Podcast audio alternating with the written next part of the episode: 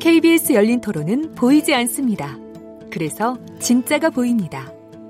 누구에게나 묻고 진심으로 대답을 들으며 서로의 생각과 마음이 통하는 진짜 토론. 토론은 라디오가 진짜입니다. KBS 열린 토론. 시민 김진애의 진행으로 듣고 계십니다. 네, KBS 열린 토론 계속해서 인물 없는 인물 토론 이어가도록 하겠습니다. 오늘 교육 전문가가 본 스카이 학종이라는 주제로 얘기 나누고 있는데요.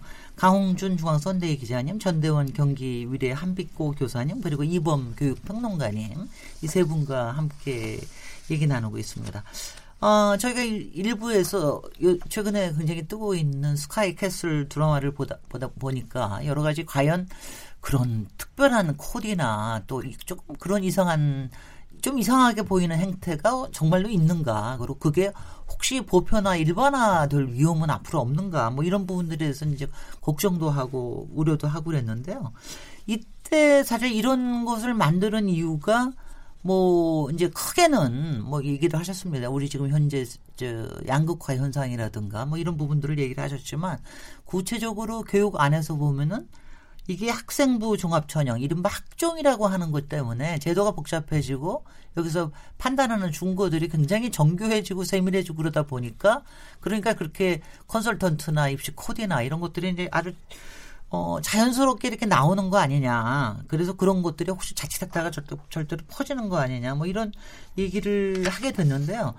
어, 이 한 교육 계 관계자가 이런 얘기를 했습니다. 이 드라마의 핵심은 불신이 팽배한 학종이다. 그래서 학종에 대한 비판 이런 얘기 나오고 있는데요. 이 스카이 캐슬 열풍과 함께 학종에 대한 비판 또 정시를 앞으로 좀더 어, 확대해야 되는 거 아니냐 이런 좀 분위기가 있는 것 같은데 이걸 어떻게 바라보고 계시는지 이 부분에 대해서는 전대원 교사님은 앞에서도 강조를 하셨지만 여기서 좀 시작을 먼저 해주시겠습니다. 어떻게 보고 계십니까? 저기 교육이 그 입시 제도가 우리가 기회비용을 좀 생각했으면 좋겠어요. 그러니까 학종을 배, 학종에 대한 문제점들은 입시 제도의 문제점과 지금 겹쳐져 있거든요. 그러니까 다시 얘기하면 1980년대식, 90년대 초반식 어떤 그런 학력고사 우리 식으로 가면 과연 이 문제를 해결할 수 있는가? 그리고 오지선다 문제가 눈에 보이는 대로 서열은 매길 수가 있는데 그것이 학생을 제대로 타당성 있게 뽑을 수 있는가. 그리고 그것이 지금 학종에 제기되는 문제점들을 해결할 수 있는가 그 부분에 대해서 예스냐 노냐로 고민을 좀 해야 될 것 같아요. 그러니까 현재 시점에서 입시제도의 문제점이라는 거는 여러 사회적인 문제점과 그런 것들이 중첩되어 있기 때문에 단순히 지금 학종제도나 입시제도가 불신을 받고 있기 때문에 과거로 돌아가자가 해법인가 그 부분에 대한 우리 고민을 좀 해보자 해봐야 되지 않을까 생각합니다. 네, 네 여기 받아주시죠. 이건 그 아, 전참 말하기 곤란한 게 저는 수능도 싫어하고 학종도 싫어하는 사람이라 좋아하는 거 없으세요? 그래서 공론화 그 논쟁 과정에 저는 아무 말도 안 했어요. 네. 근데 단기적인 해법을 찾는 거였잖아요. 공론화는 바로 이제 2019년 고1 올라가는 학생부터 이제 적용할 것을 그 찾는 그런 과정이었기 때문에 있는 것 중에 골라야죠. 그러니까 뭐 학종에 대해서 정부가 특별히 얘기하지는 않았죠. 근데 수능은 너무 지금 줄고 있어서 거기에 대해서 불만이 있으니까 수능 즉 정시는 3, 지금 20% 초반까지 떨어졌는데 30% 이상으로 올려라. 뭐 그 정도로 좀 절충적인 결론을 내리고 말았는데 네. 단계법을 노린 그 얘기한다면 절충적으로 갈 수밖에 없었다라고 봐요. 네. 수능은 뭐가 문제겠어요? 당연히 정답이 있는 것만 물어보겠다는 거잖아요. 오지선다라는 거는 정답이 없는 건 안 물어보겠다는 거잖아요. 네. 근데 전 세계 그 OECD 35개국 중에서 입시가 객관식인 나라는 다섯 개밖에 없어요. 다섯 개 나라? 예, 다섯 개 음. 나라밖에 없어요. 그 중에 이제 하나가 우리나라고요. 그러니까 이 입시 오지선다에 갇힌 교육이라는 거는 아이들의 다양한 역량이나 창의성이나 이런 걸 키우기엔 굉장히 어려운 교육인 건 맞아요. 근데 이제 학종은 어떤 면에서 제가 늘 비판하냐면 저는 불공정성 자꾸 얘기를 하는데 그것도 물론 문제는 문제지만 아까 제가 얘기한 것처럼 너무 많은 것을 하게 만드는 것. 글쎄 말이죠. 이런 나라는 사실 미국밖에 없거든요. 미국 제도가 우리가 좋은 줄 아는데 미국은 굉장히 독특한 나라예요. 미국을 제외한 대부분의 서구 선진국은 입시하고 내신 두 가지 가지고 지지고 볶고 뽑아요. 그리고 대부분 성적순으로 선발합니다. 독일에서 이를테면 내가 의대 가고 싶다. 그 의대 정원 100명이다. 300명이 지원하면요. 1등에서 300등까지 줄 세워서 100등에서 잘라요, 그냥. 네. 이게 세계적으로 상당히 보편적인데 미국이 특이하게 입시도 보고 내신도 보고 여러 가지 비교과 활동 음. 두루두루 다 봐서 뽑는 이 입학사정 관제가 이제 보편적이죠. 근데 우리나라에서는 그게 또 좋다고 생각해서 그 참여정부부터 시작해가지고 이거 들여온 거예요. 20년밖에 안 됐습니까? 참여정부 음. 때는 일종의 권고 수준이었고요. 네. 그래서 정원에 전형해서 했어요. 네. 정원에. 그러니까 몇 명 안 뽑았기 때문에 아무도 신경 안 썼는데 이명박 정부 때 이걸 드라이브를 걸어서 확 늘기 시작했고. 아 그렇습니까? 근데 어? 그때는 그래도 그때 이름이 입학사정관제였죠. 그때는 그래도 정원 비율이 높지는 않았기 때문에 초기니까 그렇게 사회적으로 이제 불만이 이제 솟구치지는 않았는데 박근혜 정부 때는 워낙 계속 가속적으로 올리니까 그때 불만이 굉장히 커졌고 문재인 정부 초기에 이제 더 늘어날 조짐이 보이니까 대중적으로 이게 폭발을 한 거예요. 그래서 자꾸 학종이 불공정하니까 문제다 이렇게 얘기하는데 사실 수능도 그 찍어도 5분의 1 맞는 게 그렇게 저는 공정하다고 보이지도 않아요. 근데 학종의 불공정성 말고 또 다른 측면, 즉, 그 전형 요소를 너무 다양한 걸 요구한다. 그러니까 해야 될 게 철인 5종 경기 하다가 갑자기 10종 경기 해라. 이런 식이 되어버리니까 그 러니까 결국 부담감이 커진 거예요. 저는 그 측면을 굉장히 주의해서 볼 필요가 있다고 봐요. 물론 다 교육적 의미가 있다고 얘기하죠. 독서이력 교육적 의미가 있죠. 동아리 활동 교육적 의미가 있죠. 다, 다 교육적 의미가 있다고 보지만 내가 이를테면 꽤 이름 있는 대학에 가고 싶다 그런 음. 욕구가 있다 이런 학생 입장에서는 하나도 소홀히 할 수 없어요. 네. 그 전통적인 내신에다가 수능도 어느 정도 챙겨야지 이것저것 비교 활동 뭐 등등 여러 가지 다 해야지.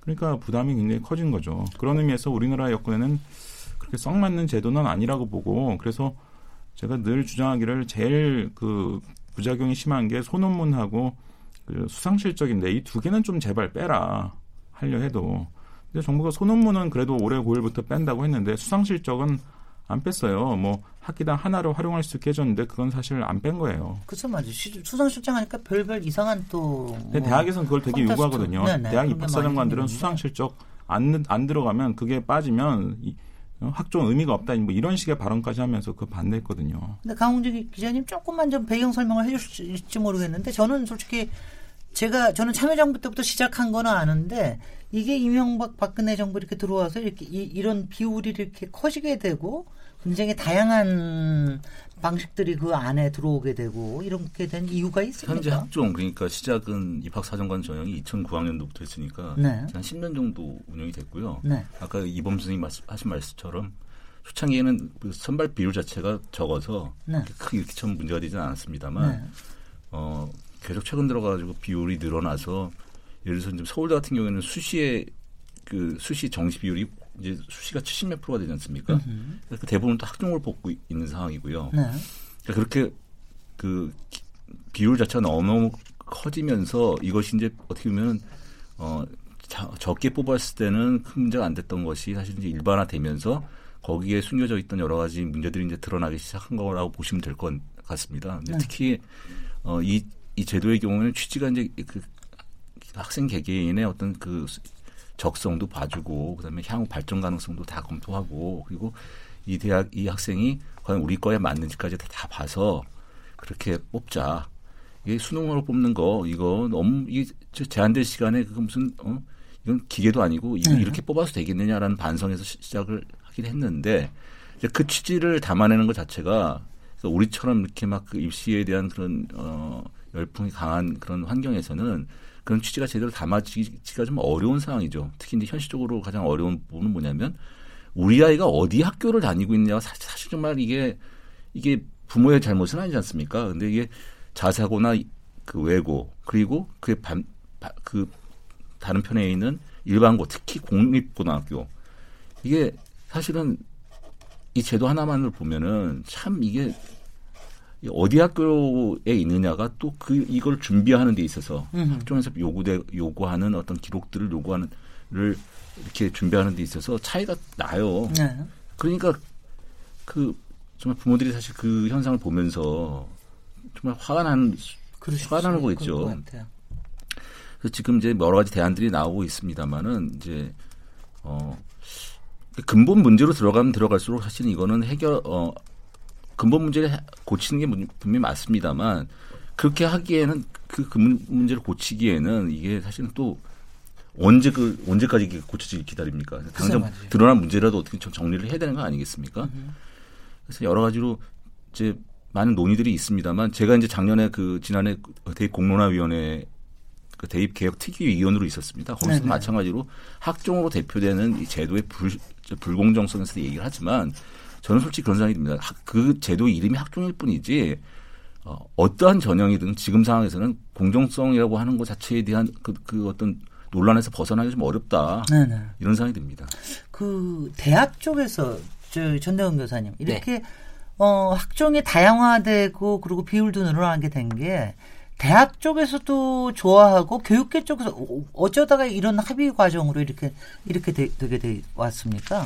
합의 과정이 아니고 진화의 산물입니다. 네. 그러니까 그뭐 누가 뭐 이렇게 하자고 해서 한 게 아니고요. 물론 도입은 됐는데 그게 확대되는 과정은 그 우리가 이른바 얘기하는 상위 11개 대학이 확대를 시켜왔습니다. 그리고 사실은 그 상위 11개 대학을 제하고는 그렇게 학종 비율이 유의미하게 얘기가 되지도 않고요. 그리고 우리가 그 아까 이제 공정성 얘기도 하고 자사고 외고 얘기도 나왔는데 실제로 이 학종에 대한 불만들이 많이 나오고 있는 쪽이 강남이나 특목고 중심에서 여론화가 많이 되고 있어요. 네. 예, 우리가 지금 많이 생각하고 있는 우리 일반적인 생각으로는 조금 어려운데 작년에 이런 일이 있었지 않습니까? 그, 그, 그 교육부 차관이 그 대학 총장들에게 전화를 걸어가지고 음, 작년 초에 있었던 일이죠. 네, 작년 초에 있었던 일이죠. 그 줄여달라고 얘기를 하고 왜냐하면 학종에 대한 이야기들이 좀 많이 나오니까. 근데 이게 아까도 얘기했던데 그 드라마에 사, 나오는 어떤 모순적 상황이 현실에서도 그대로 드러나는 겁니다. 그렇죠. 왜냐하면 그거에 대해서 많이 반발했던 곳이 어디였냐면 서울시 교육감이 반발을 한 게 아니라 지방 교육감들이 학종 축소를 반대하고 나섰어요. 예, 우리가 일반적으로 생각할 때 예를 들면은 특, 목고에서 학종을 잘 관리해줘서 거기가 유리하다면 왜 도대체 특목고 쪽에서 오히려 반대가 심하고 그리고 왜 강남 쪽에서 반대가 심하고 저 같은 경우에 왜 학종 찬성론자가 됐냐면요. 뭐 다른 이유는 아니고요. 제가 시골 학교에서 근무하면서 학생들을 학종으로 많이 보냈습니다. 네.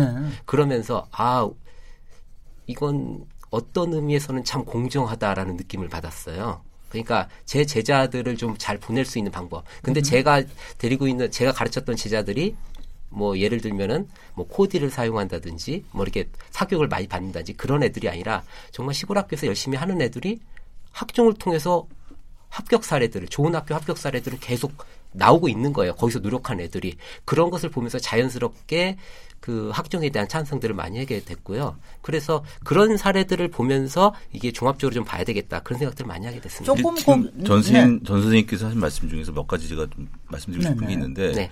지방 교육감들이 그 이 제도에 대한 문제를 제기한 부분도 있지만 최근에 조희원 서울시 교육감이 학종 비율 3분의 1 이하로 줄여야 된다고 대안을 3분의 얘기, 1? 예, 전체 모집 인원의 3분의 1 이하로 축소해야 된다. 네네. 학종 선발 비율 그리고 교사 추천제에서 폐지하자. 으흠. 학생부 비교과 영역, 영역도 대폭 축소하자는 제안, 제안 을 했고요. 네.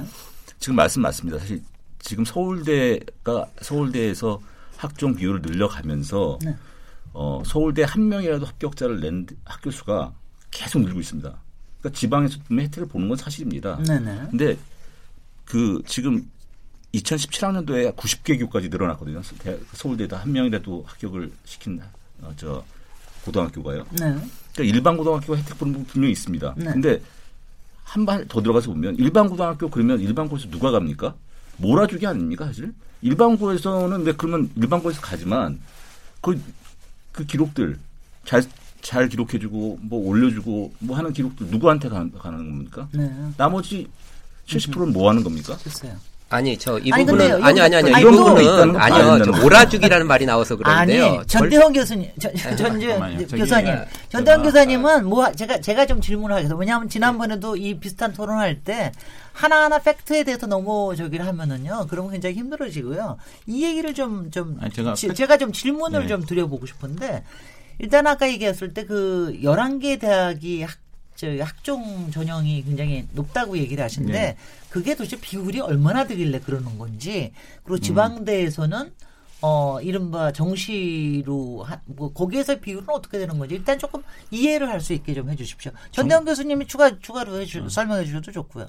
되게 되게 지금 11개 대학이라고 얘기하는 거기서는 그 학종 전형으로 들어가는 게 퍼센테이지가 어느 만큼 해야 됩니까? 그 대학마다 많이 다른데 지금 아까 얘기했듯이 그 20%까지 떨어졌다고 얘기를 했지 않습니까? 네, 그 7, 그러니까 80%가 되는 예, 거군요. 예. 그래서 수시가 한80% 정도 돼서 네. 사람들이 거기서 이제 80%에서 사실은 이게 다른 전형들도 많이 있는데 그렇죠. 논술도 있고 예, 예, 논술도 있고 예. 막 그래서 학종이 네. 그래서 50%까지 올라가는 데도 있고 그리고 요새 예. 지역 선발제도 여기에 들어가 있죠. 지역 균형 선발제. 지균 선발이라고 얘기하죠. 네네. 한 학교에서 한 두 명 정도씩 뽑아서 이렇게 간다고 얘기를 하는데 네, 그리고 이 예. 그리고 또 저 조금 이제 저 뭐 홀로 그걸 뭐 제가 뭐라 그러면 기회 균형 전형 네, 기회 균형 전형 네, 네. 그것도 들어가 있고 이런 것들은 예.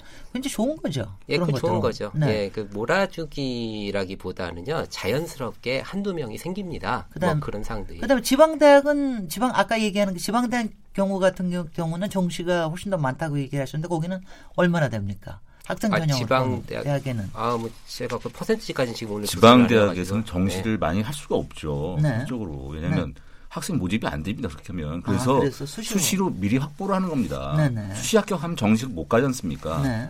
지방대는 주로 그러니까 학생부 교과 전형이라든가 학생부 종합 전형이라든가 수시로 뽑습니다. 수시로. 네. 그게 팩트입니다. 아 수시로 뽑, 뽑는군요. 그러니까 요거에 대한 팩트부터 네 이제 이제 이번 교육평론가님께 저기 저기 어, 드리겠습니다. 팩트를 좀 말씀드리면 지금 네. 우리나라 전체 4년 4년제 대학 전체 평균으로 봐서 학종의 비율은 30%가 될까 말까 해요. 그래요. 많아 보이지 않는데 이게 이제 이른바 인서울 상위권 대학 한 10개 정도 대학으로 한정하면 이50% 정도 됩니다. 서울대가 무려 80%, 고려대가 65%, 연세대가 좀 낮아서 27%. 그러니까 서울 시내 한 top 10 작 정도로 한정하면 지금 한 어, 50% 넘어가는 이런 상황이에요.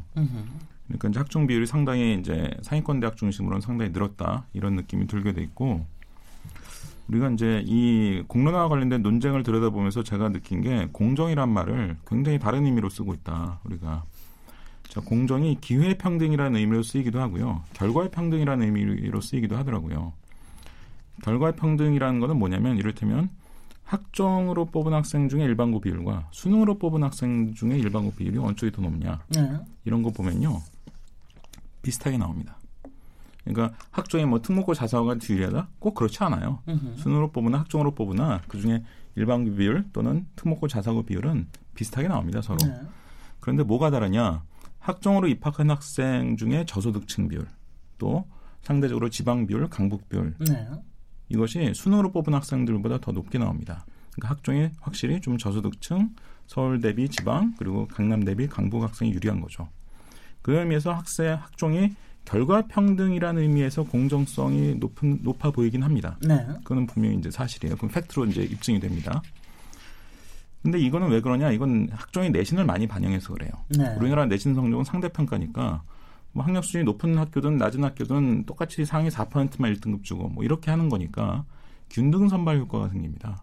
학종은 내신을 많이 반영하기 때문에 상대적으로 균등 선발 효과가 나고 그래서 아까 전대원 선생님이 한테 뭐 시골에서 근무하셨을 때도 그 괜찮은 대학들을 꽤 보낼 수 있었다 이런 사례들이 나타나는 거예요. 문제는 공정이란 말을 결과 평등이 아니라 기회 평등이라는 측면에서 보면 학종에 확실히 좀 문제가 있어 보이죠. 네.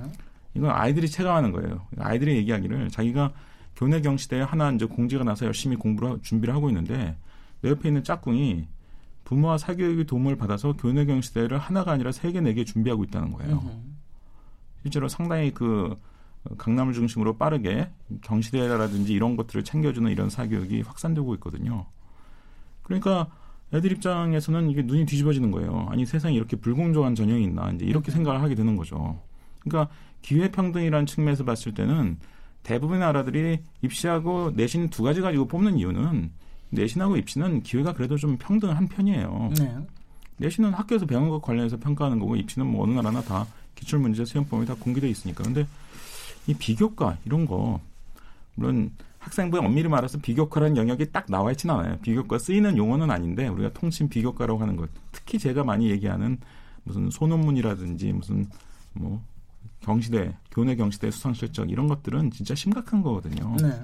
그러니까 공정이란 말을 결과 평등이라는 측면에서 보면 학종이 조금 더 오히려 공정해 보이는데 그런데 기회 평등이라는 측면에서 보면 수능 내신이 아닌 다른 요소들이 이것저것 들어가니까 상대적으로 아 이거 굉장히 불공정한 전형이다 이런 느낌이 드는 거죠. 아니 근데 그렇게 문제가 되면 다른 경시대회 뭐 수상 실력이라든가 이런 거 같은 거는 과감하게 좀 줄여버리거나 아, 저거 하면 안 됩니까? 그러니까 왜냐하면 작년, 그 부작용은 굉장히 많이 지적이 됐었거든요. 작년에 그 그것도 공론화를 했어요. 네. 학종과 관련된 공론화가 별도로 따로 또 있었습니다. 네. 사람들이 잘 안 봐서 그렇지. 근데 그때 이제 그 그래도 소논문은 올해 9일부터는 없앤다라고 결정이 됐어요. 그건 잘한 건데 그 교내 수상 실적 가지고 치열한 논란이 있었단 말이에요. 근데 이를테면 어느 고등학교는요 교내 수상 실적이 꽤 모범적으로 이루어져요. 수업 시간에 다룬 내용, 수업 시간에 참고한 책 이런 것 관련해서 뭐 대회도 열고 거기서 수상 실적을 만들어내요. 그러면 아이들이 그걸 외부에 그 의존할 이유는 별로 없죠. 네. 근데 상당수 고등학교는 그냥 어느 날 갑자기 교내 무슨 경시대회 연다고 공지가 떠요. 그리고 학교에서 아무 준비도 안 해줘요. 그러니까 상대적으로 부모나 이 사교육의 조력을 그렇죠, 받아서 그렇죠. 이 수상 실적을 만들어낼 여지가 큰 거예요. 그래서 제가 경시대를 제발 좀 뺐으면 했는데 경시대회는 논란 끝에 결국 어, 줄이긴 줄이는데 학기당 하나는 수상 실적을 활용할 수 있다. 이건 마치 어떤 상황이냐면 여러 채 집을 가진 다주택자한테 집을 팔아라 그러면 똘똘한 집 한 채 남기잖아요. 네. 똑같은 심리예요. 아, 경시대 학기당 하나 써먹을 수 있으면 내가 여러 가지를 노린 다음에 그중에 제일 똘똘한 경시대 스펙 하나를 내가 써먹어야지. 으흠. 이런 식이 되어버려서 별로 달라지지 않아요. 그래서 스카이캐슬에 대해서 정책적 조언을 제가 딱 하나만 한다면 정부가 시급히 수상 실적을 좀 빼라 학중에서. 그러면 될 것 같아요. 근데 그건 대학에서 반대하긴 해요. 대학에서 굉장히 반대하겠지만 빼라 저는 그렇게 얘기하고 싶어요. 네. 아니 근데 이게 이런 것 같아요. 제가 여기 여기 자료에 저한테 준 거 보니까 서울대학교 입학처가 소개한 학종의 자기소개서 우수 사례를 보니까 저, 이건 아, 무슨 소리인지 모르겠습니다. 엡실론 델타 논법, 탄소 나노, 나노 튜브로 구성한 N형 반도체. 뭐 이게 뭡니까 도대체? 이런 거를 고등학교 고, 교과 과정에서 어, 대학 과정에서 하기 어려운 이런 개념들이 나오고 이렇게 이런 게 실제로 이런 거 어떻게 봐야 됩니까, 전대원 교수님? 아, 저 자꾸 교수님 소리가 나오는 것 같은데. 아, 저기 그 설명을 조금 드리자면요. 네. 음, 이게 서울대라는 관점을 좀 생각을 하시면 될 것 같아요. 그 서울대이고 서울대에서 가장 우수한 자기소개서를 올려놨다. 네. 그러니까 다시 얘기하면은 그 뭐랄까 우리가 전국에 어떤 대회를 연다고 한번 해보자고요. 백일장 대회를 한번 열어보고 음. 피아노 콩쿠르를 한번 한다고 한번 해보세요. 그럼 피아노 콩쿠르에서 피아노 치는 그, 그 최우수상 한 피아노 한 학생의 음악 실력은 과연 공교육에서 키울 수 있을까요? 네. 음, 그 얼마 그 모 신문에서 바로 요 내용을 가지고 음흠. 두 기자가 대화를 한 내용이 나와요. 근데 음. 재미있었던 거는 그 중에 한 명이 그 서울대학 출신 기, 학종으로 서울대학에 합격한 그, 아, 그 학종으로 들어갈 때 이 정도 수준, 어, 저도 뭔 소리인지 모르겠어요. 라고 얘기를 하더라고요. 그러니까 서울대에서 수많은 자기소개서 중에서 음. 뭐 예를 들면은 거기까지 지력이 발달한 단계의 아이의 자기소개서를, 물론 서울대가 그거를 내놓을 때 조금 뭐랄까, 그 좀 좋은 상황을 만들지 못해서 그러니까 네. 뭐랄까 좀 전반적으로 하지 해서 좀 모범 답안을 좀 잘못 내놨다라는 느낌은 좀 드는데 그걸 일반적으로 하나 시키면 안 된다고 생각을 합니다. 왜냐하면 서울대라는 걸 감안을 해야 되고 최고의 어떤 그런 걸 감안을 좀 해야 돼요. 그 제가 서울대를 보냈던 수많은 아이들은 그 정도 수준 안 쓰고도 합격을 했습니다. 그 네. 기자도 그렇게 합격을 했고요. 그 하나의 사례가 나온 거는 상당히 서울대가 비판받을 점이 있긴 한데 그렇게 써야 서울대를 합격한다라는 거는 아니라는 걸 좀 알았으면 좋겠습니다. 그 이제 조금 저기 제, 가 이렇게 쭉 얘기하다 보니까 이범 교육평론가님은 사실 학종에 대해서 굉장히 조금 많이 비판적이신 것 같고 전대원 교수님은 여전히 학종이라고 하는 게 상당히 좀 어, 순작용이 있는 부분들이 있다 아, 이런 부분들 해서 우리 강영 강홍준 기자님이 이렇게 좀 조정을 좀 해주셔야 될 것 같은데 제가 지금 이걸 쭉 보면은요. 아니 뭐 딴 거 다 떠나서 그 아까 스카이 얘기하셨는데 스카이가 다 문제인 줄 알았더니 SK가 더 문제군요. 그렇죠. 그 네. SK가 아니 연, 연세대 같은 경우는 아까 아, 25%. 아 연세대 제가 하나 연세대도 연세대가 뭐가 문제냐면 거기도 문제. 아니 전, 여기 그 구체적으로 대학 얘기해도 되나 네, 저는 모르겠네. 연대 연세대 출신인데. 아 그러십니까? 이 대학이 네. 이번에 그 학종에서 그 최저학력 기준을 없앴습니다. 아, 수능 네. 안 보겠다는 거죠. 네. 그럼 제 당연히 무슨 얘기 나오겠습니까? 뭐, 갖고, 뭐 갖고 뽑는 거야? 그러면 이런 얘기 나오는 거죠. 네. 글쎄, 아, 그리고 연대는 또 하나 문제가요. 네. 연대는 학종이 27, 전체 정원의 27%라고 아까 말씀드렸잖아요. 네. 특기자 전형이 또 한 20% 돼요. 아, 그래요. 특기자 전형이 아, 제일 아, 많이 뽑는 네. 학교가 연대예요. 아, 예. 아. 또 그러니까 또 그것도 연대는. 특기자 전형으로 특목고 자사고 애들 뽑고 네. 학종으로 일반고 애들 중에 똘똘한 애들 뽑겠다 이런 의도가 너무 선연, 선명하게 보여요. 아니 근데 이제 이게 그런 것 같아요. 아까 저 그걸 기회 불균형이라고 얘기를 표현을 하셨는데 기회, 불평등, 기회평등과 불공정. 결과평등. 예. 그런데 이걸 얘기하시는 게 이제 이렇게 학종으로 하면 사실 학종은 누가 봐도 부모님과 부모님의 재력과 아, 또 조부모님의 협력과 이런 게 있으면은 왜냐면 제, 제가 항상 논하, 논하는 게 시험 잘 보게 하고 남한테 눈에 들게 하기 위한 비법은 항상 있게 마련이거든요. 요령이 있습니다. 근데 그 요령을 빨리 서, 빨리 습득할 수 있게 해주니까 그래서 이른바 학종을 금수저 전형 아니냐 이런 얘기가 나오는 게 좀 이해가 가긴 가는데 그게 맞습니까? 근데 그거는 이제 나타난. 결과를 가지고 보, 봤을 때 금수저다 깜깜이다 이런 비판을 받아오는데 네. 근데 사실은 이것도 뭐 그 이제 일 이제 지방에 있는 공립 고등학교를 가보면 특히 이제 그 교육 과정에 지금 우리가 이, 2015 교, 개정 교육 과정이라는 걸 하거든요. 네. 그 개정 교육 과정이라는 게 학생의 선택권도 많이 강조를 하고 있고 그리고 수업을 어떻게 보면 토론식이라든가 발표 위주로 바꾸도록 지금 사실 교육 과정이 짜여져 있습니다. 네. 그러니까 참여가 유도되는 거죠. 옛날처럼 그냥 뭐 선생님이 칠- 칠판에다 쓰고 뭐 강의하고 끝나는 게 아니고 이제는 교육 과정 자체가 상당히 활동 위주로 바뀌게 됐습니다. 그러면 그런 상황에서 수능이라는 걸 그대로 두고 갈 수는 없는 거 아니겠습니까? 그- 그런 측면에서 보면 학종하고 잘 맞아떨어질 수 있는 부분이 분명히 있습니다. 그리고 또 일부 그 공립고등학교에서 가서 가보면 그것 때문에 수업이 살고 있는 건 분명히 있습니다. 이제 사실은 학종에 대한 비판이 쏟아지면서 그런 부분은 또 완전히 이렇게 저 도외시되고 있는 거거든요. 네. 그러니까 이제 사실 저는 이제 지방 학교들 중에서 그렇게 교육 과정을 바, 거기에 맞춰가지고 바꾸고 그리고 아이를 잠자는 아이들 을 깨워서 수업에 참여시키고 하는 모습들도 봤어요. 그거 가지고 그러면 자 이거 깜깜이니까 다 없애자. 이름도 안 되죠. 제가 본 입시의 가장 큰 문제는 뭐냐면 우리나라 입시 제도의 가장 큰 문제는 뭐 불공정성의 걸 떠나서 불안정성이에요. 뭐 좀 한 꾸준히 가야 그때 맞춰서 좀 예, 예측 가능하고 거기에 맞춰서 대비도 하고 학교에서도 준비도 하고 그러는데 이거는 뭐 정권 바뀔 때마다 그렇게 뜯어 고쳐야 되니. 뭐 불안하지 않습니까? 음. 이게 안정적이지도 않고 이게 또 어떻게 될지도 모르는 거고 갑자기 왜 그 적게 뽑았던 인원이 갑자기 지금 70, 80까지 뽑습니까? 이게 불안정성이거든요. 아니 이거 가지고 이렇게 사실은 뭘 해도 마찬가지 상황에서 좀 이게 안정성을 가져가야 되는데 그렇게 손을 대가고 대고 교육과정 뜯어 고치고 고치, 거의 그 교육, 교육과정 뜯어 고치면 바로 또 수능 바꾸고 수능 입시도 또 바꾸고 이렇게 바꿔 대니 어느 세월에 지금 이게 저- 적응이 됩니까? 저는 그게 가장 큰 문제라고 생각해요. 근데 강훈준 기자님 그렇게 얘기하시면 지금 저희가 얘기하는 게 아무 소용이 없나요? 그러면은 그렇지는 아니죠. 않 그런 건 아, 아니죠. 그런 건 아니죠. 네네. 네. 그런 문제에 말씀은 아닐 대한 거고요. 네. 공감을 하면서도 네. 좀 그런 부분이 아쉽다는 이제 말씀을 드리고 싶은 겁니다. 네네. 제가 아까 수, 제가 수능도 싫어하고 학종도 싫어한다고 말씀드렸잖아요. 네. 근데 다른 측면에서 보면 수능도 절대악이 아니고요. 학종도 절대악이 아니에요. 네. 아까 말씀드렸잖아요. 학종이 뭐 기회 평등이라는 측면에서는 상당히 좀 문제가 발견이 되지만 결과 평등이라는 측면에서는 꽤 수능보다 나은 결과가 나오는 부분이 있고 또 강원주 쌤 기자님 아까 말씀하신 것처럼 학교 교육이 조금 달라진 측면이 있어요. 그 학생부에 보면 교과 세부 능력 및 특기 사항이라는 걸 적게 돼 있는데 네.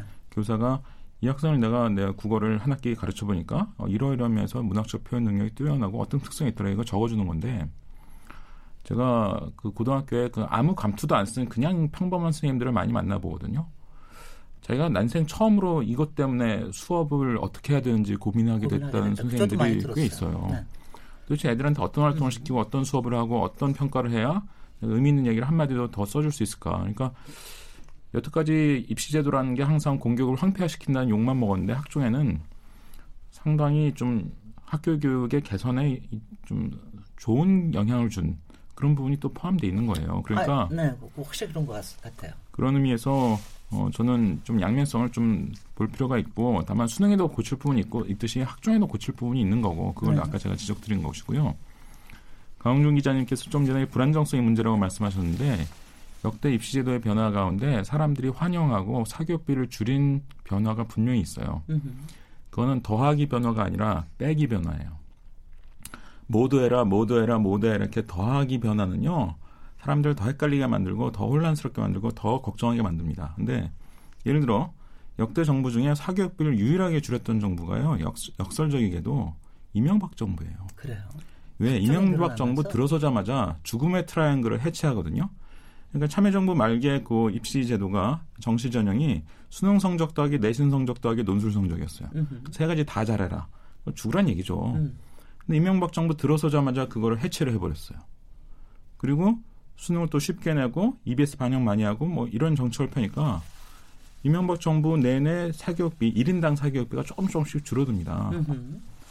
박근혜 정부 들어서 다시 올라가기 시작했는데 그러니까 결국 어, 입시제도가 불안정해서 문제인 건 사실인데 너무 퉁쳐서 이거 자주 바꾸지 말자라고 얘기하기보다 자꾸 모두 해라 모두 해라 더하기 변화를 하니까 사람들이 짜증을 내고 불안해하는 거고요. 빼기 변화를 좀 하자고요. 음, 음. 그래서 제가 아까도 얘기했지만 뭐, 수상 실적 좀 빼자. 음, 스카이캐슬 보고 정부가 좀 이번 기회에 뭔가 그래도 좀 해야지라는 생각을 조금이라도 했다면 수상 실적 좀 시원하게 좀 빼달라 그 얘기를 저는 좀 강력하게 드리고 싶어요. 네. 여기에서 저기 저, 저도 좀 경험이 있는데 제가 이제 왜 공부하는가라는 책을 쓴 적이 있어요. 근데 그게 꽤 이제 제가 그 책이 잘 팔리는 이유가 보나마나 우리나라 사람들이 공부에 대한 이, 이, 이 트라우마가 상당히 있고 제가 보니까는 부모님들이 주로 읽으시는 것 같더라고요. 어, 그러세요? 네. 아니, 그래서 그런데 제가 그러고 난 다음에 솔직히 중고등학교에 많이 여기저기 다 갔습니다. 그러면서 이제 많이들 얘기하는 게 뭐냐면은 어, 그러니까 독서에 대한 얘기를 사실 예전보다 훨씬 더 요새 많이 할 수가 있다. 학교 선생님이 그 얘기를 해요. 그래서 요새 독서 클럽이라든가 이런 게 아, 그게 그게 덕분이 학종이라는 것 때문에 생긴 변화다. 뭐 얘기를 해서 분명히 플러스가 되는 건 분명히 있어 보이더라고요. 그래서 지금 이제 그 이범 평론가님께서는 기존의 제도를 한쪽에서 뭐 학종의 문제가 있으니까 수능으로 가자 뭐 이렇게 얘기하는 게 아니라 각기를 이렇게 좀 보완하고 하는 방향을 잘 잡아야 된다. 그중에서 좀 빼야 된, 빼릴 수 있는 걸 빼야 된다. 뭐 이런 얘기를 하는데 전대원 교사님도 여기 좀 보탤 얘기가 있으십니까? 가령 뭐 학종이나 이런 부분에서 조금 부작용이나 뭐 이런 부분들에 대해서 조금 그러니까 학교 교사로서 돼요? 이렇게 경험하시다 보면 학종 네. 중에 요건 좀 고쳤으면 좋겠다는 부분이 있을 수도 있을 것 같아서 저도 네. 좀 드리고 싶은 질문이에요. 네. 네. 예. 네. 그 뭐랄까 재량권이라고 할까요? 그러니까 지금 교사 그러니까 학 종은 지금 제가 이렇게 쓰다 보면은 이렇게 여러 가지 이렇게 내용들을 쓰고 그러는데 사실은 지금 너무 경쟁이 좀 격화되다 보니까 음흠. 많이 써주기 경쟁이 벌어지고 있어요 지금 그 학교마다. 그러면 왜? 그렇죠. 근데 그, 그, 몰아주기가 왜 원천적으로 불가능하냐면요. 어느 학생 하나를 소홀히 할 수 없는 상황이 지금 됐습니다. 그 지금 학교 상황에서 그래서 그 부모님들이 부모님의 어떤 사회적 지위 가지고 제가 맡고 있는 서른 명 누구 하나를 차별할 수 있는 상황이 지금 아닙니다. 다만 그 와중에 조금 문제가 되는 건 뭐냐면은 교육적으로 그 뭐랄까 안 적어줘야 되는 상황에서도 약간 적어줄 수밖에 없는 상황들이 조금 생기고 있어요. 그러면은 저희들이 이제 좀 뭐 이러면 주식시장으로 얘기하면은 주식 평론가들 평론가라고 하나 그 뭐라고 하더라 주식 그 이게 그 메이저 하는 사람들이 이렇게 이렇게 보고서를 좀 내면은 그러니까 두루뭉술하게 써서 이렇게 추천할 수 없는 종목 같은 경우는 두루뭉술하게 쓰고 추천할 수 있는 종목에는 확실하게 추천해서 써가지고 하는 방식이 있잖아요.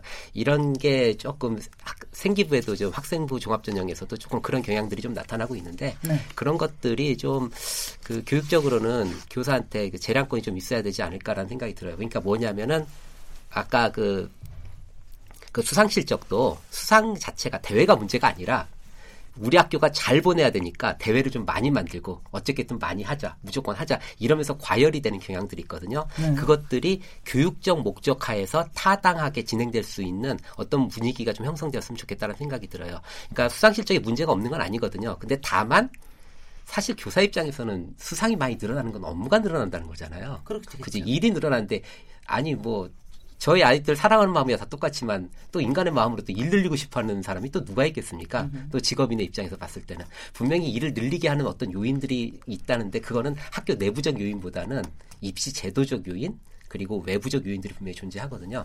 그런 데 있어서 중심을 잡을 수 있는 역할들 그런 것들이 좀 필요하지 않을까 생각을 좀 해봅니다. 강홍준 기자님은 지금 이제 많이 바꾸지 말자.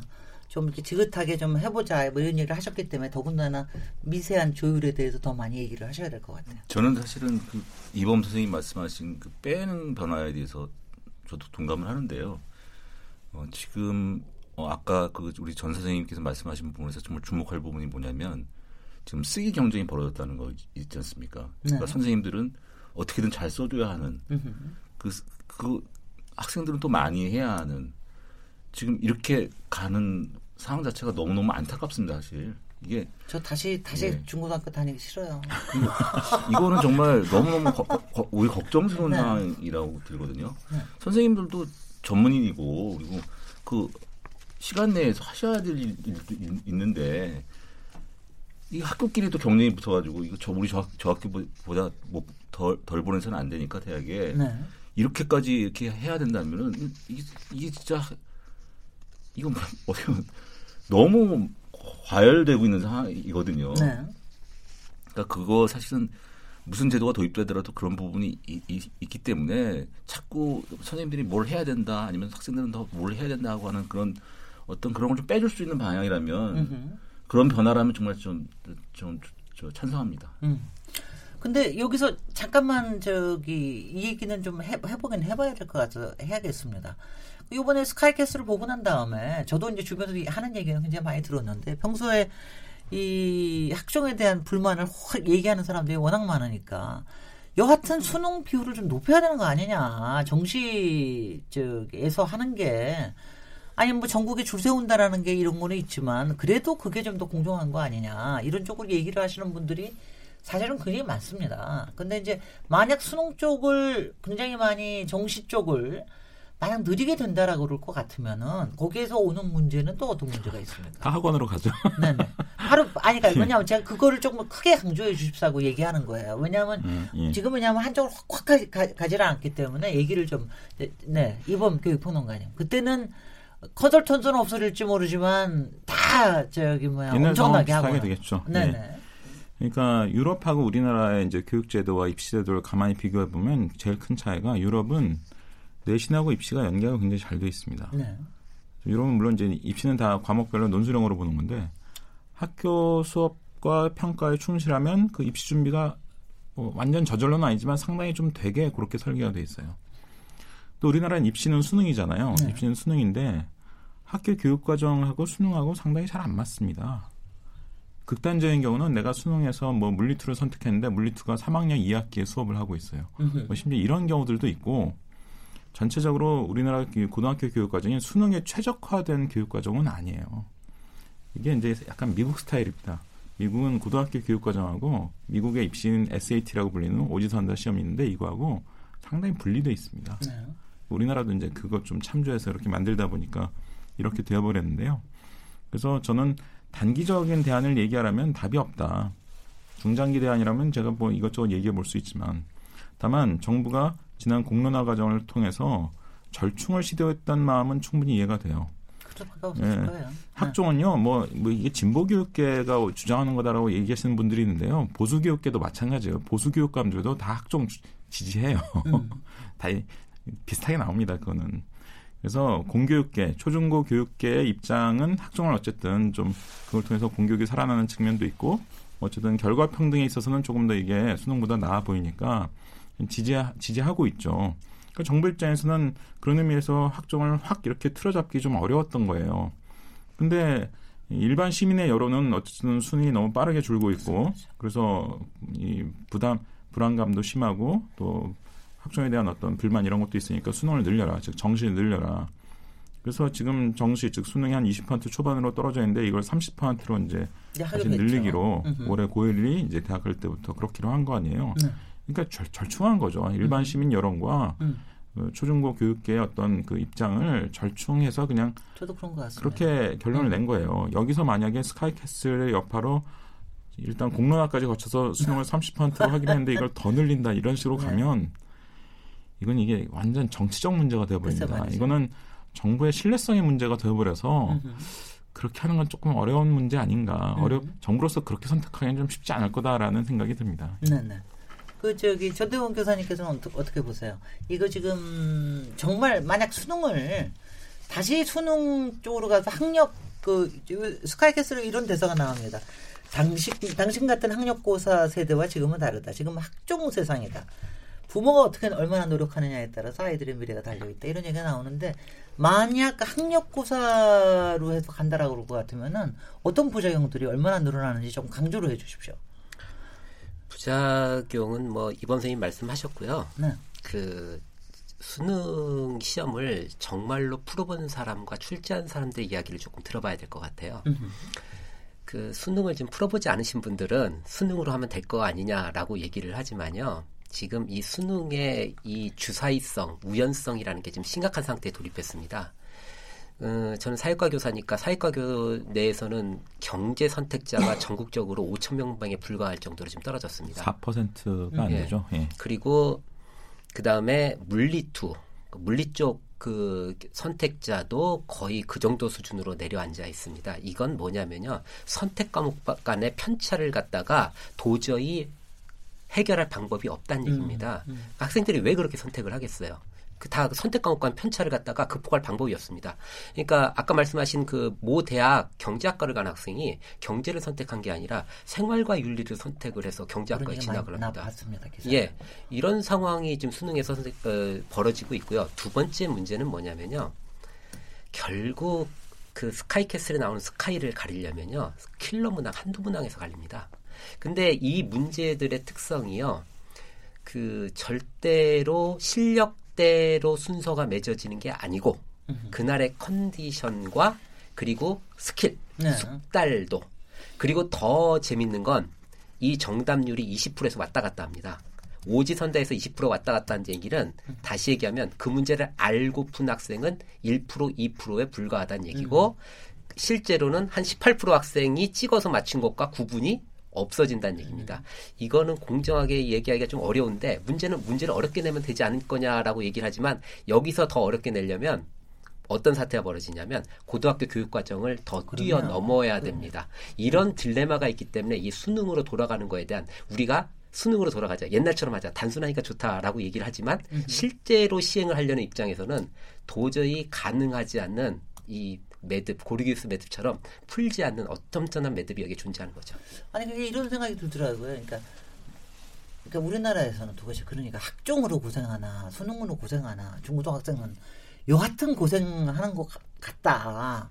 근데 그래도 학종으로 고생하면 그래도 뒤늦게 생각하면 그래도 추억거리라도 조금 더 남고 뭐 그중에 잘, 어, 잘 좋으면 자기의 특징을 좀 잘 개성을 잘 또 발견할 수 있는 가능성도 좀 있을 것 같은데 수능은 솔직히 어, 공부 기계가 아니라 시험 기계 만드는 거 아닙니까? 어떤 종류의 시험 시험 문제가 있으면 이걸 어떻게 하면은 좀 이렇게 잘 풀 수 있을까? 이걸 만들어서 정말 이거 남는 거 없이 마찬가지로 거기에 어, 매달리게 되게 만드는 거 아닌가 이런 생각을 하면서 저도 왔다 갔다 합니다. 어떻게 생각하십니까, 강홍준 기자님은? 그 지난번에 공론화 과정을 통해서 절충안이 나온 부분에 대해서 우리 사회에 어쨌든 그런 과정을 거쳤다는 건 상당히 의미가 있거든요. 네. 거기서 지적된 부분은 물론 그게 어떤 최선의 해결책이라고 할 수는 없지만 지금 한번 그 시점이 정해져 있으니까 2022학년까지는 좀 안정적으로 갈 필요가 좀 있다고 생각이 들고요.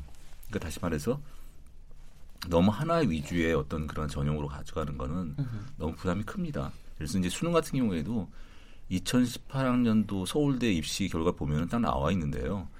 정, 그 전국교 중에서 16개가 그 정시, 서울대 정시에 3분의 1 합격시킵니다. 음.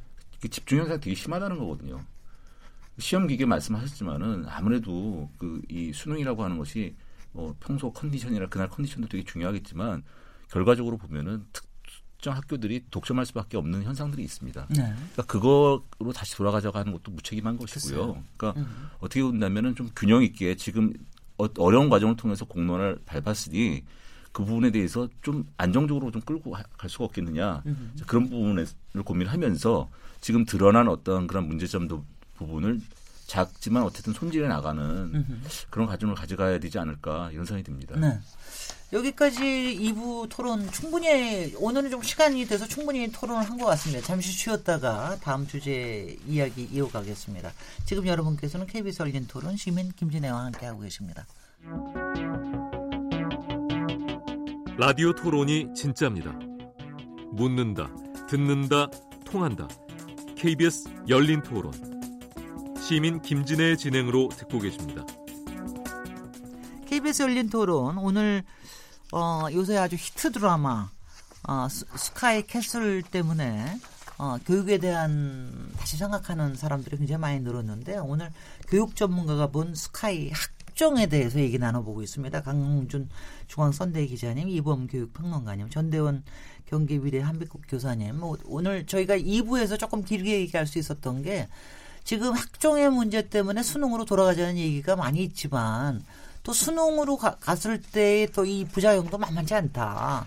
또 학종이라고 하는 것도 분명히 어떤 부분에 문제가 있다. 뭐 이런 얘기는 저희가 충분히 얘기를 나눈 것 같습니다. 근데 이제 저희가 3부는 시간이 많지도 않고 어 이래서 이렇게 좀 제가 여쭤보겠습니다. 여전히 그 학종이라고 하는 게 사실 그래도 굉장히 많은 부분을 차지하는데 이게 어 이른바 금수저 논란이나 이 깜깜이 논란 때문에 이런 부분을 좀 줄이면서 이 교육에 특히 이제 대학 전형에 좀 중장기적인 이번 교육평론가님이 얘기, 얘기하셨지만 지난번 공론화위원회에서도 얘기하거나 지금 이런 거 얘기할 때는 단기적으로는 이런 얘기할 수밖에 없다. 그렇지만 중장기적으로는 조금 기본적인 걸 생각해야 된다 이런 얘기를 하실 수가 있을 것 같아서 여기에 조금은 시간을 할애해 보도록 하겠습니다. 이거는 이번 평론가부터 시작해 주시죠. 중장기적으로는 어떻게 저희가 생각의 방향을 어, 발상의 전환을 해야 되겠습니까? 저는 스카이캐슬 드라마를 보면서 이제 갈 때까지 갔구나 이런 느낌이 들어요. 네. 어, 그리고 제가 좀 친하게 지내는 정신과 의사들이 몇 명 있는데 10대 이미 번아웃된 20대 네. 이미 번아웃된 사람들이 너무 급격히 늘고 있다는 거예요. 네 네. 네. 자, 뭐 제도 바꾸면 뭐 그렇게 해결될 것 같아요. 학종에 뭐 밉다 해서 뭐 이를테면 수능으로 뽑자. 음. 다 학원 갈 겁니다. 그러면 네네. 네. 내신으로 뽑자. 그러면 우리나라 내신은 상대평가니까 교실이 지옥이 되는 거죠. 그렇죠. 숙명여고 사태가 남의 일이 아니게 되는 거고. 비교, 비교과로 뽑자. 그러면 이거 너무 또 불공정한 거고, 기회 불평등이라는 측면에서. 그래서 결국 우리가 좀 경쟁 압력을 줄이고 또 좀 선진적이고 창의적인 교육 좀 해보려면 결국 대학 시스템을 고쳐야 된다. 그러니까 저는 그 경쟁 또는 사교육의 원인의 80%는 구조적 요인에 있다고 봐요. 대학 사율이 우리나라가 OECD에서 제일 심한 나라입니다. 제가 보기엔 일본보다 심해요, 우리나라가. 그리고 그 더 바깥에는 이제 노동 시장으로 인한 어떤 압력 이런 것들이 이제 같이 작용하는 건데 입시제도로 인한 요인은 한 20% 정도라밖에 저는 안 된다라고 봐요. 네. 이거 가지고 우리가 아웅다웅 싸울 때가 아니고 제가 며칠 전에 그 한 일간지 칼럼에 스카이캐슬에서 벗어나고 싶어라는 좀 도발적인 칼럼을 썼는데 우리나라 어지간한 이름 있는 대학들의 그 학생 선발권을 공동 구매를 하자. 무슨 뜻이에요? 그러니까 어, 정부 예산의 1%한 5조 정도 들이면요. 네. 그거 살 수 있어요. 네. 그래서 대학에 지원금을 엄청나게 주는 대신 그게 국립이 됐든 사립이 됐든 그 사람들이 가고 싶어하는 대학들 다 입학 그 학생 선발권을 사가지고 공동 입학제를 만들자. 네. 좀 구체적인 설명하면 좀 길어지니까 제가 일일이 설명드리긴 어렵습니다만 뭐 저한테 무슨 유럽처럼 대학 평준화하면 되는 거 아니냐 이런 얘기하시는 분들이 있는데요. 아, 유럽은요. 네. 사립대가 없어요. 음. 그러니까 프랑스도 69년에 한 번에 평준화할 수 있었던 거고 독일도 그게 가능했던 거지만 우리나라는 세계에서 사립대가 제일 많은 나라입니다. 전국 대학생의 75%가 사립이 다니고 서울 수도권은 대부분 사립이에요. 그래서 사립과의 사회적 대타협을 해내지 않으면 경쟁을 줄인다는 게 근본적으로 불가능해요. 그래서 그 타협 안으로 저는 돈을 주자. 돈을 엄청나게 주고 그래서 공동 입학 시스템을 만들자 이제 이런 제안을 하고 있는데 뭐 그런 식으로 경쟁 압력을 줄이기 위한 어떤 구조적 대, 대책이 나오지 않으면 뭐 학종 밉다고 뭐 저도 학종 미워요 하지만 학종 밉다고 딴 거로 바꿔보세요. 또 딴 문제 터질 거예요. 또 어? 경쟁의 네. 양상은 달라지겠죠. 경쟁의 양상은 달라지고 제가 아까 입시제도 요인이 20% 있다고 하니까 거기에서 약간 좀 뭔가 변화가 있을지 모르겠지만 80%안 달라집니다. 그래서 지금 드라마 작가 굉장히 한탄하고 있을 거예요. 자기는 뭔가 경각심을 불러일으키기 위해서 이 드라마를 썼는데 네. 오히려 사람들이 컨설턴트를 더 많이 찾고 나도 코디 붙이고 싶다 애한테 이런 생각을 하게 되는 상황이 됐잖아요. 네. 굉장히 개탄스러운 작가로서는 원하지 않는 상황일 거예요. 네. 이 우리가 이 스카이캐슬 아니면 어떻게 보면 이게 우리가 지옥캐슬에 살고 있는 건데 맞아요. 지옥캐슬에서 네. 좀 집단 탈출할 수 있는 이 지혜를 모아내야 될 때가 아닌가 하는 생각이 들어요. 네. 전대훈 교수님. 음, 아주 어려운 질문을 주셨어요. 네. 그러니까 장기적으로 할 때 어떻게 해결되느냐. 근데 이제 장기적으로 조금 낙관하는 측면은 좀 가지고 있어요. 인구가 줄고 있습니다. 네, 네. 어, 인구가 줄고 있어서 아마 상위권 대학에 대한 압력은 조금 여전히 있을지 몰라도 상당히 대학 전체로서의 봤을 때 압력은 많이 줄어들고 있을 것 같고요. 저는 그 아까 20%라고 했는데 아마 20%도 제도를 바꿈으로 인해서 과연 얼마나 20% 정도까지 효과가 있을지 그것도 좀 그보다 또 더 줄여야 되지 않을까라는 생각을 합니다.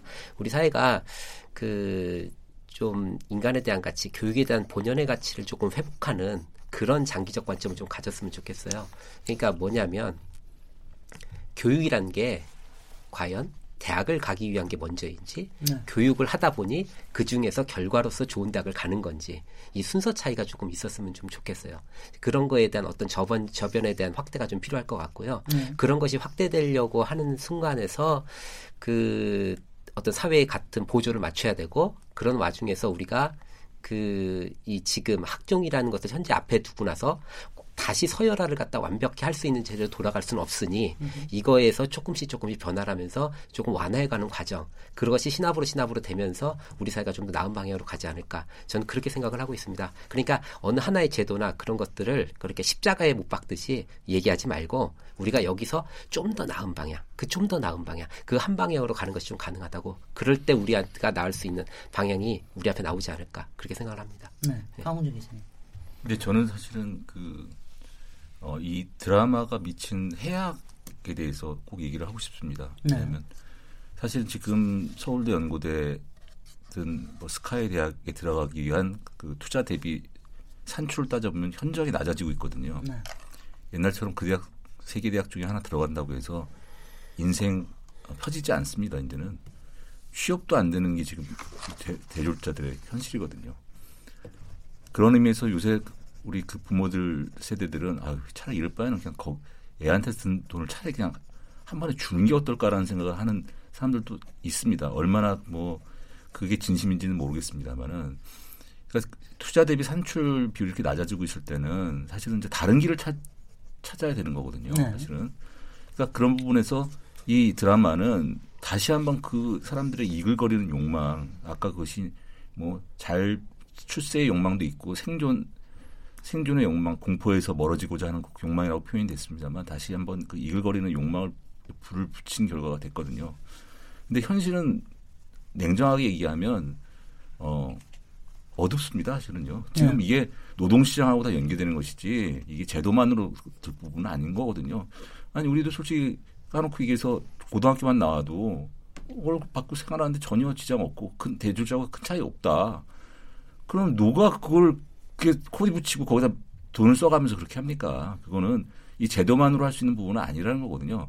이제 그런 부분에 대한 이제 인식이 점점점 확산되면서 자 이제 우리 애에 대해서 애 인생에 대해서 이제 다른 방법 좀 생각을 해보자 하고 있는 찰나에 이 드라마가 이제 불을 이제 지르는 거죠.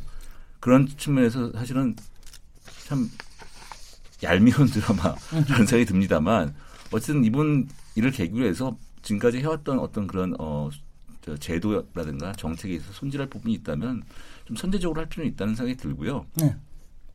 어, 누차 말씀을 드렸던 것 같은데 저는 중장, 중장기적으로 만약에 우리가 그 제도를 어, 고민을 한다면 사실은 공론, 공론화위원회나 그 대입 특위에서 그걸 했어야 되는 건데 제일 아쉬운 게그 부분이다 뭐냐면 지금 초등학교 들어간 아이들 뭐 숫자도 얼마 안 되죠.